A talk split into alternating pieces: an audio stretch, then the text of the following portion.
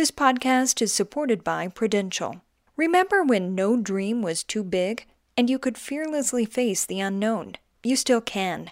When you have a rock you can depend on for your life, you'll be unstoppable, like the millions of people who rely on Prudential for financial planning and investing.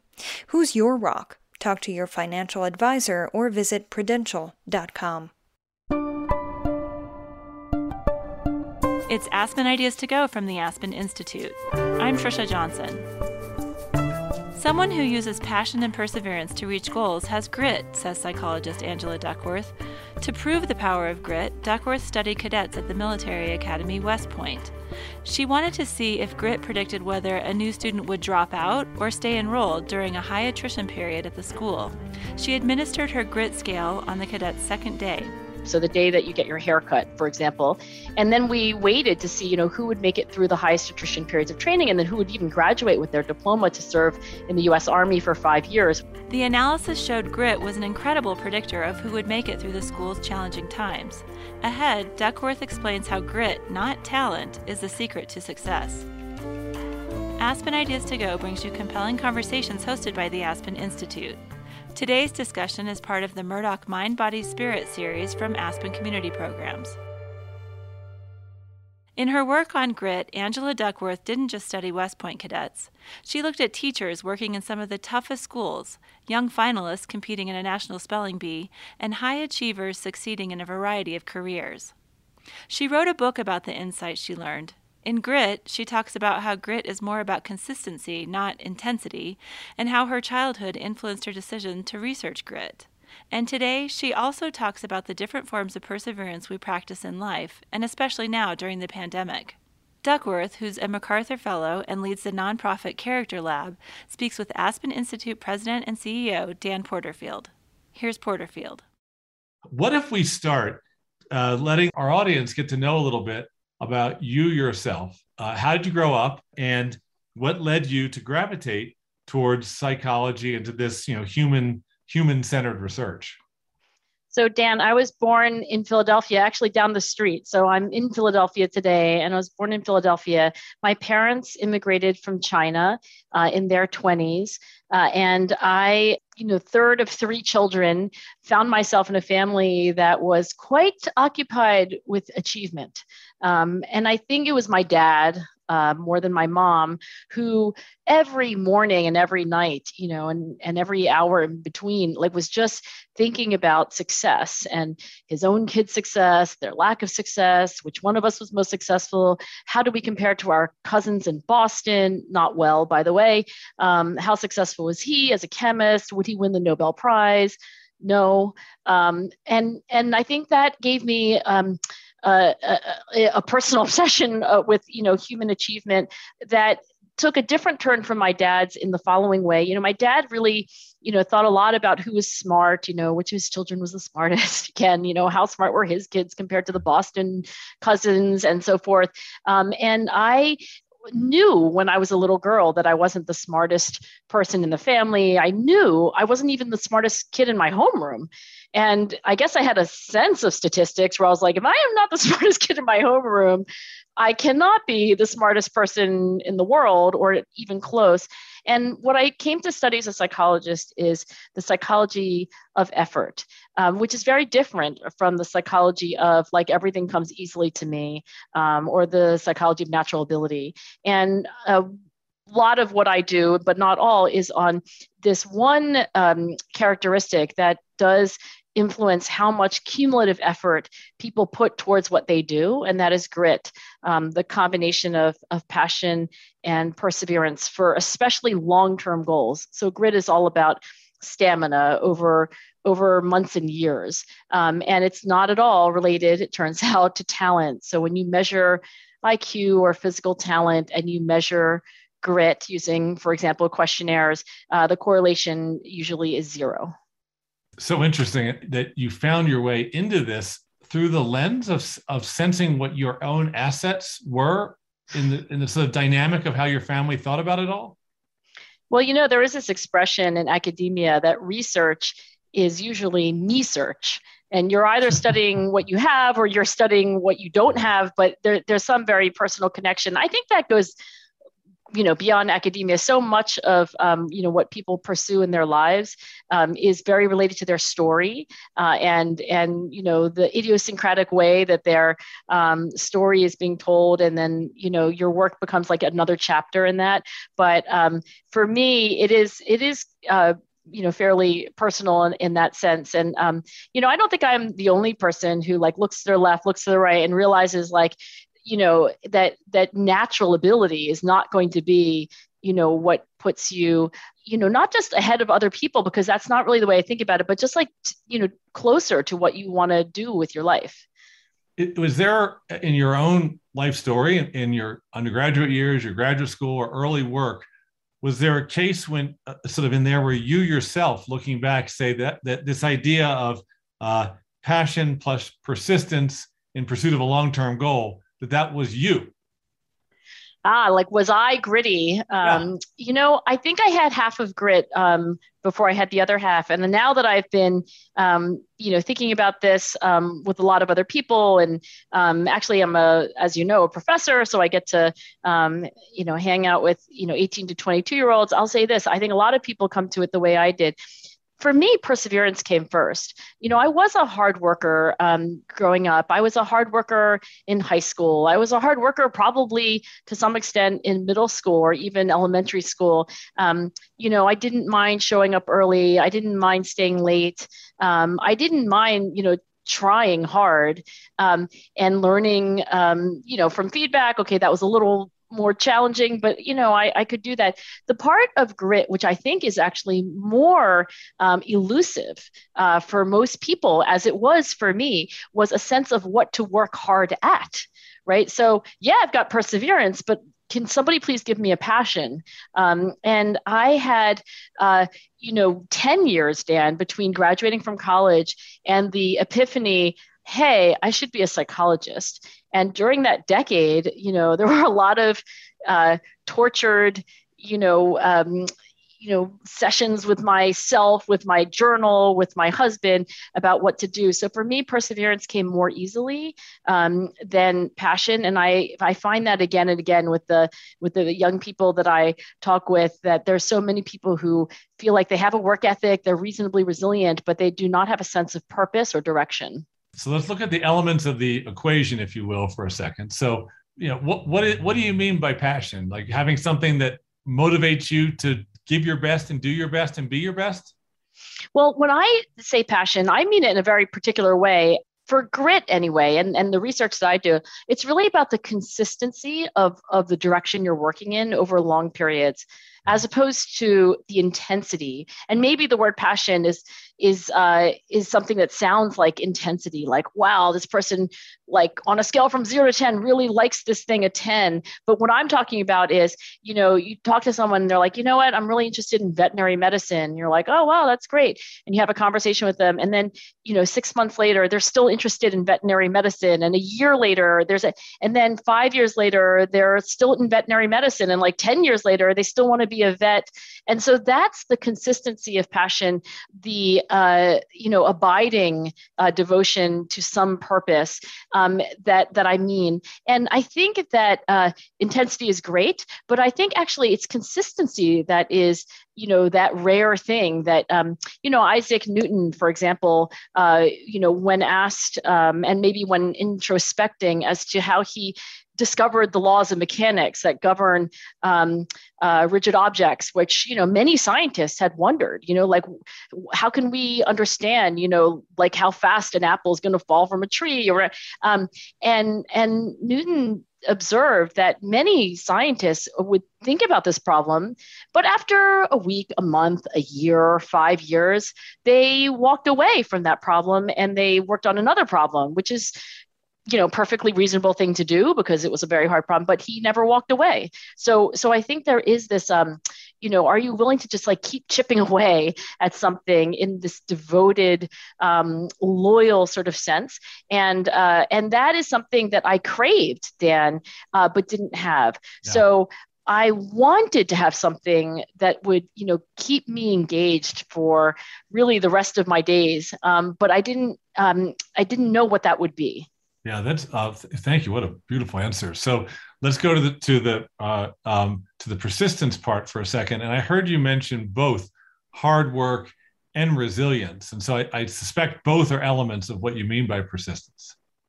I think of persistence um, as a little p persistence and then uppercase p persistence. So it's like lowercase and, and um, let's start with resilience because turns out we're in a global pandemic uh, of historic proportions. And so we've all had a little practice i think um, whether it was wanted or not in, in resilience. Resilience when scientists talk about it it's really the um, ability to overcome adversity. And then scientists will quibble as to whether resilience means you know before the adversity you were here and then adversity happens and then you bounce back just like resilient sounds you know you bounce back to the same level. And some scientists would say you know resilience is really bouncing back to some new level that's actually higher where you're stronger or better your relationships are more meaningful something's better after the adversity. But regardless that's what adversity is a response to challenge a response to um, you know failure um, setbacks. Uh, and that's why i call it like uppercase p or capital p perseverance because um, it is this kind of like well in the face of you know real challenge like how do you do but then there's lowercase p perseverance, which is what you need every day, no matter whether it's a good day or a bad day, which is to keep chipping away in a hard work um, uh, style that uh, Anders Ericsson, the cognitive psychologist, uh, kind of better known for the 10,000 hour rule, which happy to talk about. Um, he, he called it deliberate practice, but that is the, uh, the practice where you are constantly trying to improve at least one thing and usually just one thing with, you know, focus and then with feedback in this, you know, repetitive way that he found to be true of Olympic champions, uh, like those we watched for the last two weeks, uh, but also Nobel laureates or, you know, Scrabble championship players, chess masters, prima ballerinas, and on. So I think you need both kinds of perseverance. Yeah. So, uh, passion plus persistence in the pursuit of goals, especially long term and meaningful goals, that is grit. And then your research, you've looked at examples of where grit seemed to be the decisive quality that allowed for achievement or success in realizing those goals. And you, you looked at all kinds of endeavors in which grit proved to be decisive. And will you talk about some of those endeavors and, and what you how you uh, sort of proved the power of grit? So the first um, uh, really ambitious field study that I did, uh, I think I was a second year graduate student when um, I thought, you know, I want to study whether grit predicts dropping out or staying in at West Point, um, which is the nation's oldest military academy. And you know whether you've been uh, to the campus of West Point or not, you've probably heard of it, and you might know that you know you need top test scores and top grades, so they're very often valedictorians. But you're almost always a, a varsity athlete. I mean, very often you're a captain of a varsity sport. Very often you're a captain of three varsity sports while getting top test scores and grades. And then there's the matter of the presidential, vice presidential, presidential, or um, congressional nomination just to apply. So it's a pretty elite group of women and men. And um, yet they have these periods of training, especially the very first summer of training, which is the highest attrition period during your four years. And it occurred to me that after spending what really end to end is about two years of an application process, you know clawing your way into this place to drop out in the first two months uh, might be um, you know dropping out too early at least for some not for all. So i studied that by administering the grit scale in cooperation with the generals at west point and the superintendent there uh, to the cadets on the second day that they had arrived. So the day that you get your haircut, for example.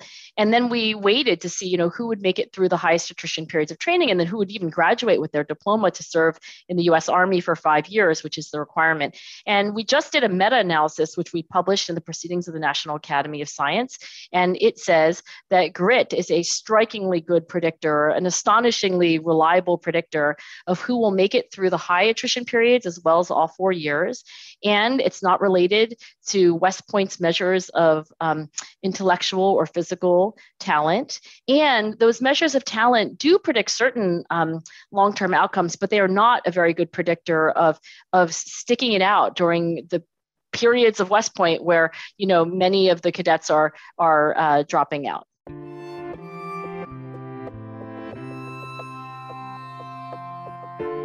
This podcast is supported by Prudential. Remember when anything was possible? When no dream was too big? You could go fast, take big leaps, fearlessly face the unknown. You still can, but you need a rock you can depend on for life. And when you find it, you'll be unstoppable, like the millions of people who rely on Prudential for financial planning and investing. Who's your rock? Talk to your financial advisor or visit prudential.com.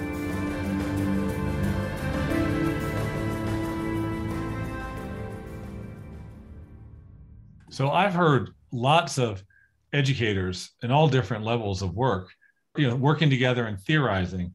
How might we foster grit? What, what do you think about that concept of the promotion of, the activation of, the teaching of grit?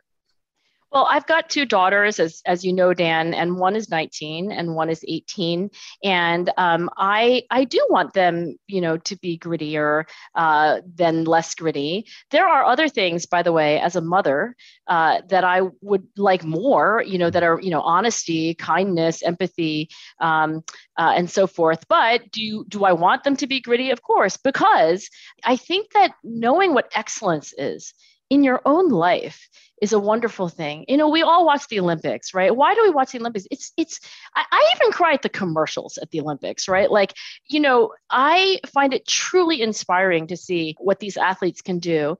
But I want to go further than that and say that like every young person can achieve excellence. Like anybody can learn to do something. And with that pride of saying, like, you know, yeah like I, I i did that well. Um, and to be on that journey to like and i think i can do it a little better tomorrow? Right? Like i think every young person should and can aspire to that. So i want my daughters to to have that sense of excellence in their own lives as well.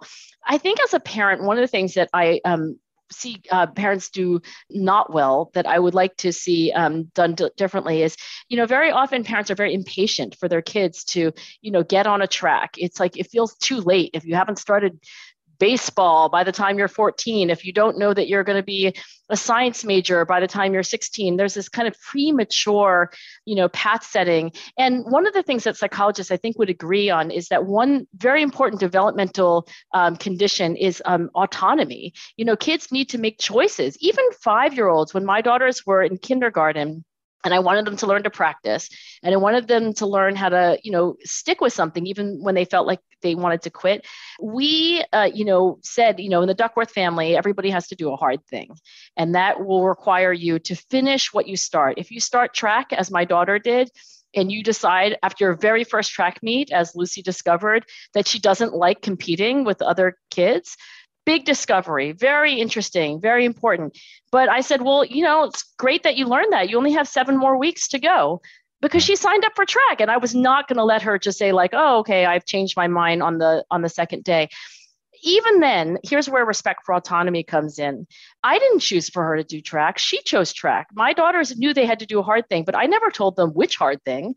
You know, they were five and they were like, I want to do this, I want to do that. They have ideas. So I think one of the first things that parents need to remember, but also one of the most enduring things that parents need to remember is that, you know, your kids are individuals. And as Bill Damon at Stanford, um, who runs uh, the Center for Adolescence there, is a very wise thinker on this. Uh, nobody has ever become great doing what their parents told them to do. And I would agree entirely. And sometimes people that think that what you're saying is just keep pounding your head, just keep working hard, keep working hard. They miss that other point about the passion, which comes out of autonomy and comes out of a sense of agency. So still, let's let's just for a moment imagine we were you know starting a school together, you and me, and it was going to be called the Penn Aspen Institute School, and we were hoping all the people listening in were going to maybe send their kids here. What what would we do in our school? Say it's a you know pre sixth grade.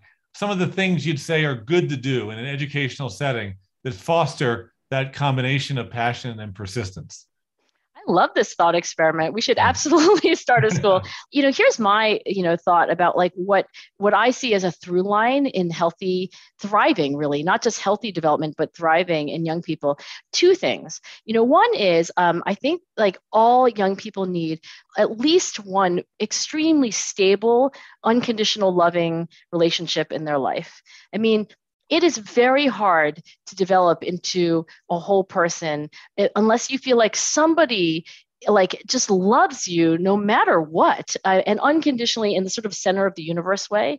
I think for many of us it's their parents but i think or our parents but i think um, you know in some of the people i've studied it was a high school uh, trigonometry teacher um, in in one case um, uh, a volleyball coach in another a pastor.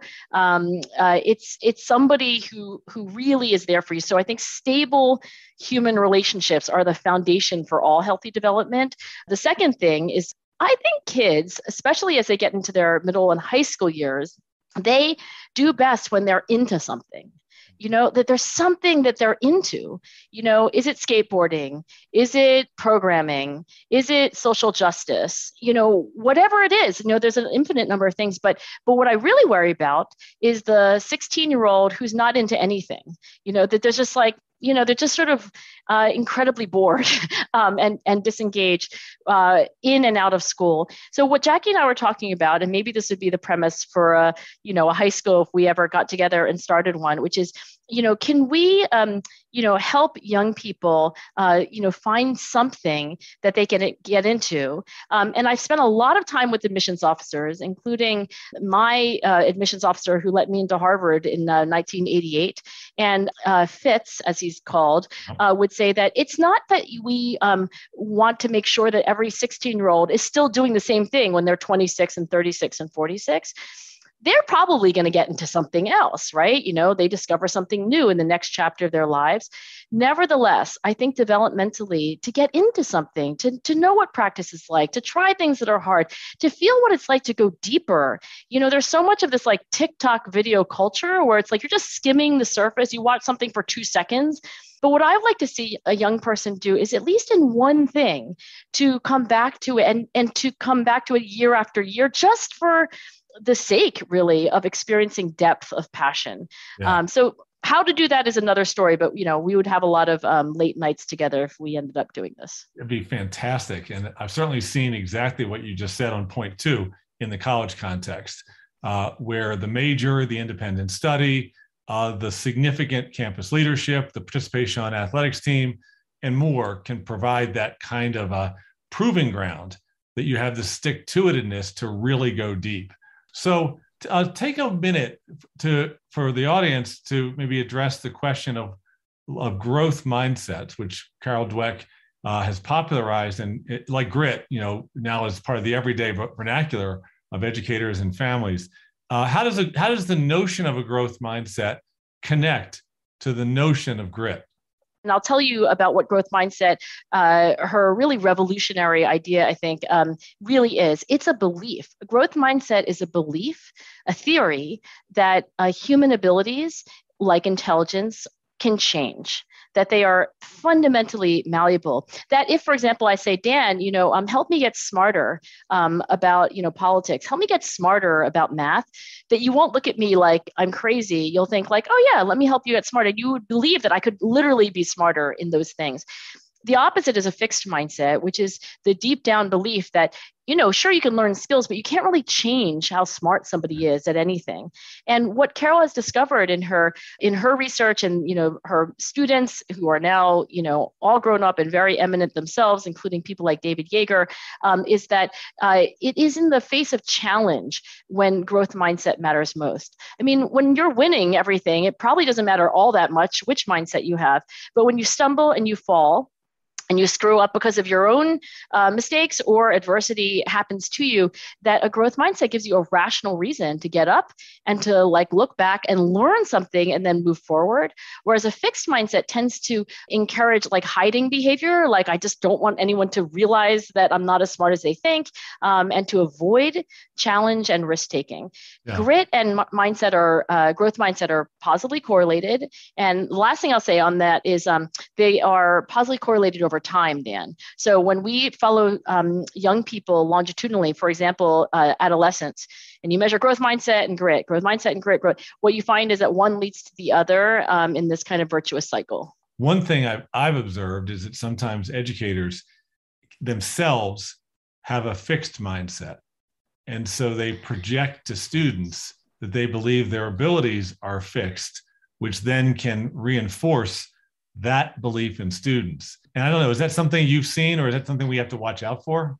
uh, you've you've put a finger on exactly what I think uh, Carol and many of her collaborators are um, working on right now. You know, having established that uh, these mindsets can very powerfully you know determine our behavior and our motivation and our success she now wants to ask like well how would we get kids to have a growth mindset and for example I remember when I was in college, so this is now what three decades ago, and I was trying to get a, an after school enrichment program started where we would like I don't know build solar powered hot dog cookers after school, et cetera.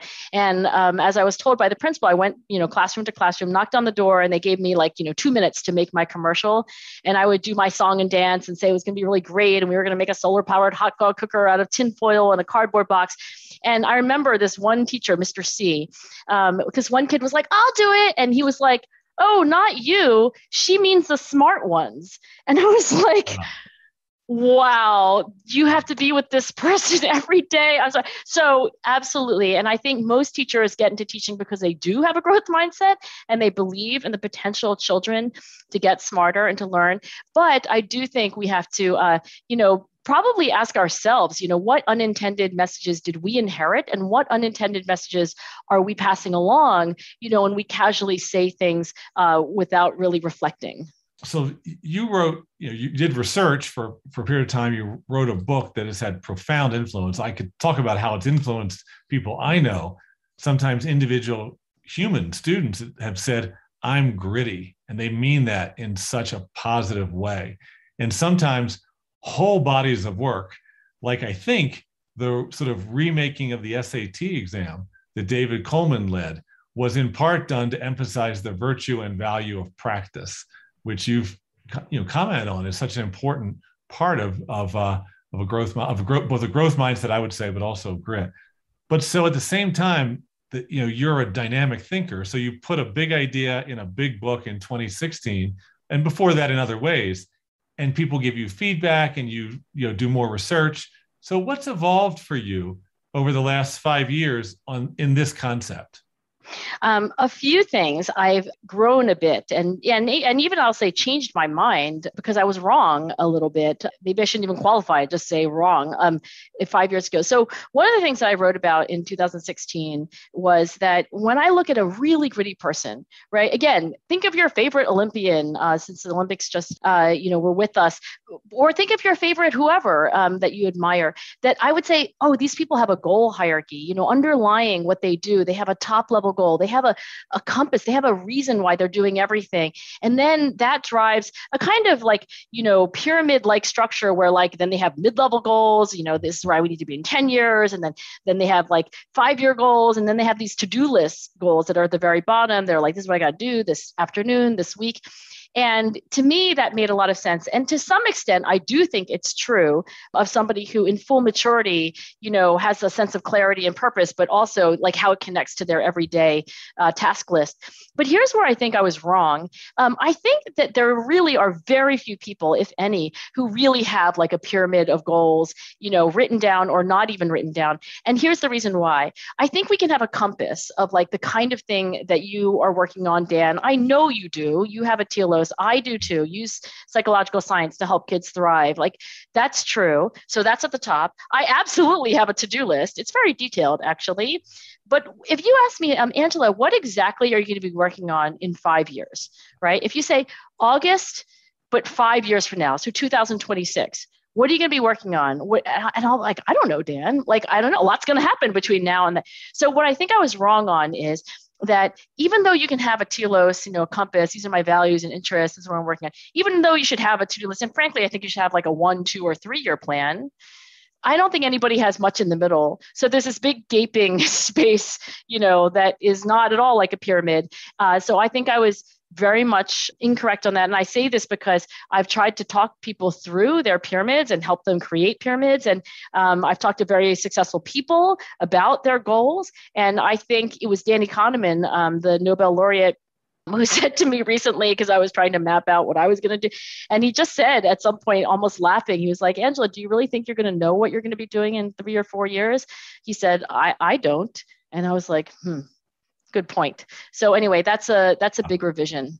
Yeah. Um, the other thing, if we if we want to get into it, is I think there have been legitimate criticisms of this like you know character and grit approach from those who feel like it draws attention away from structural changes you know race yeah. and class issues in this country. So we can uh, talk about say, that but i think say a word say a word about that. That was next uh, to ask you about.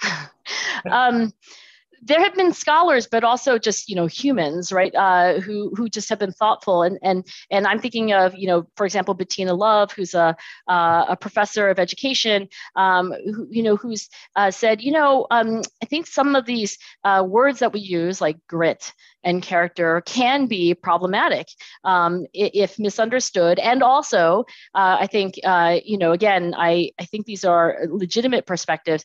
They can um, make it seem like all you need is like a sense of personal agency, you know, and and and nobody needs to make uh, society more fair or equal. Nobody has to take care of like, you know, changing zoning ordinances and uh, public school funding and, you know, other things that are like just objective realities uh, that make it very very difficult for some people to succeed in our society.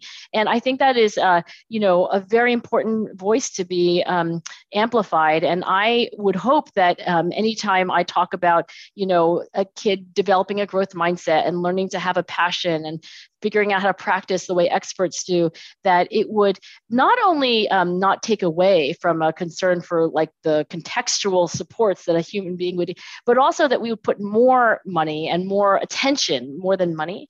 I think about my own daughters. I think they grew up to be pretty gritty people. Um, how did that happen? My um, my husband and I, you know, and and their lives, you know, like they like we there was so much investment in yeah. their context. So context and character ought not be thought of as either or. Uh, I think context and character ought to be thought of as both and.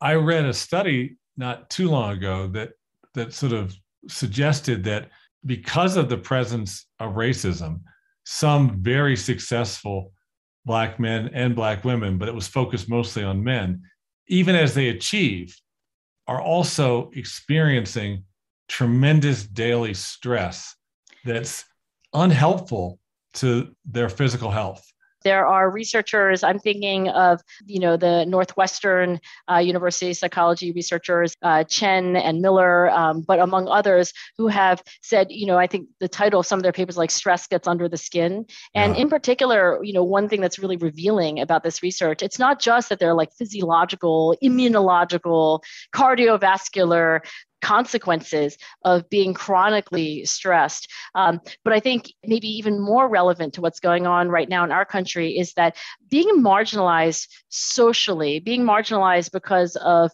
you know your identity, um, can be one of the most uh, corrosive psychological experiences that you could have. So yes, it is bad to want for food. Yes, it is bad to be thirsty but also this less tangible thing of feeling like you don't belong here, you know, feeling like people don't truly respect you, um, it's a fundamental human need, and there's a tax uh, that yeah. gets paid. So even if you're graduating summa cum laude and your law partner or whatever, that that that they're measuring a cost to that.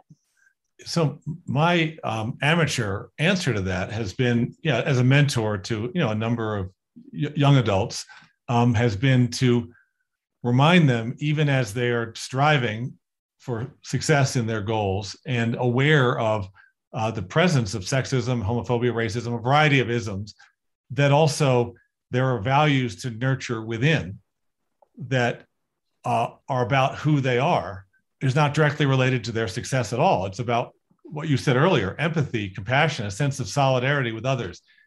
Is, am I giving good advice when I say that?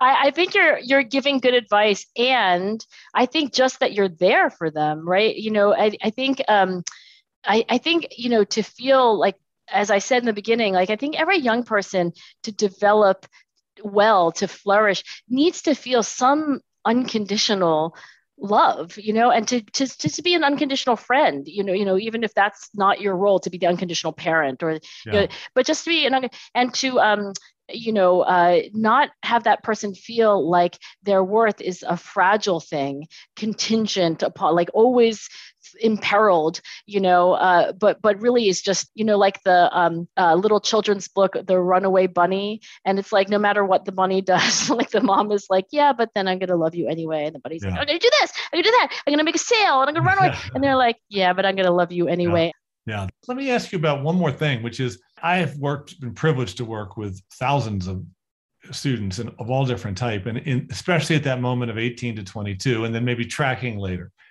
And I think of some of the most gritty students I know who are who are people I admire so much who had a moment who, whose idea was yes i'm passionate about my college education. Yes i'm passionate for what it means for my community i'll figure out the exact destiny here but i'm going for it and then they have that resilience and that hard work and, and something else is needed. And uh, just as the examples in my mind, one is somebody that persisted through a terrible disease in college and needed uh, a psychologist to work with her about slowing down the way she was trying to fight the disease. Or in a second case, uh, a young woman who was pounding her head against the, the wall uh, and needed to realize with some help that it was okay to get help she'd never gotten help before. And then a third one, a story that can almost make me cry to tell it a, a young woman who was so passionate about soccer in college and college's success overall, had a knee injury, couldn't play, and was so devastated she couldn't function. It turned out, with help from a grief counselor, that her father's death seven years before, the man that taught her soccer, was what came back to her in that moment when she couldn't play soccer and she, and mm. she couldn't wear his number out on the field. Mm. So, how does that notion of getting this kind of help outside of what you can do for yourself, in a way, fit with this notion of, of res- resilience and purposefulness? So I want to tell all the very gritty people uh, listening, and then also all of you who have like especially gritty kids um, something to watch out for and to take from those three stories because dan they're all about how this really strong and amazing person at some point has to depend on someone else to get to the next you know yeah. chapter to get to get through something and um, I, I, I say this um, in part because um, I think that actually it can be a little bit of the Achilles heel of people who are really gritty and strong and, and like practice longer. Mm-hmm. Like, um, what happens when you fall flat on your face um, and you feel burnt out or exhausted, or you're going through episodes of depression, or you're injured, or whatever it is? Um, and I think it's important to like share that every paragon of grit, even the like super duper famous ones, you know, that you can imagine, at least the ones that I've had an opportunity to study and to interview, like they all have a story like this where, you know, they were humbled at some point in their life and they didn't want to, but they really had to ask for help.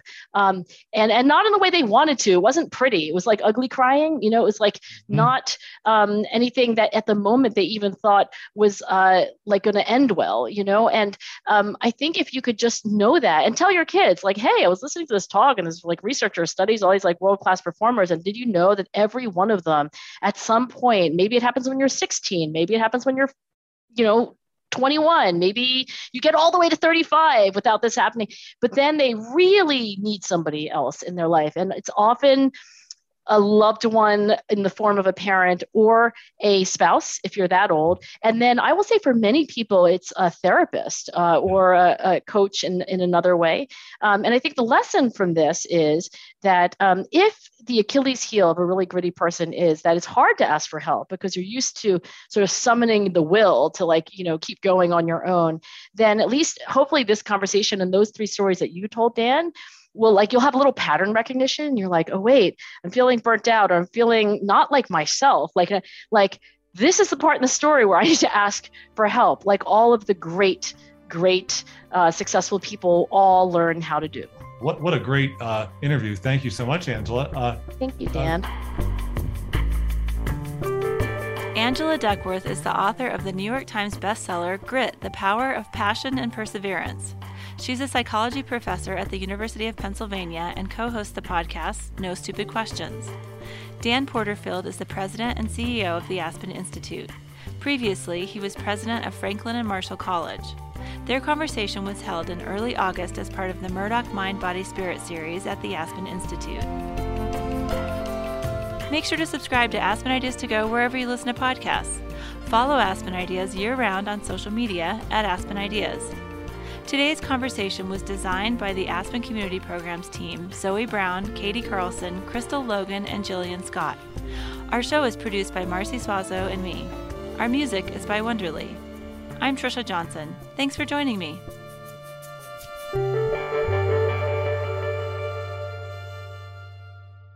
This podcast is supported by Prudential.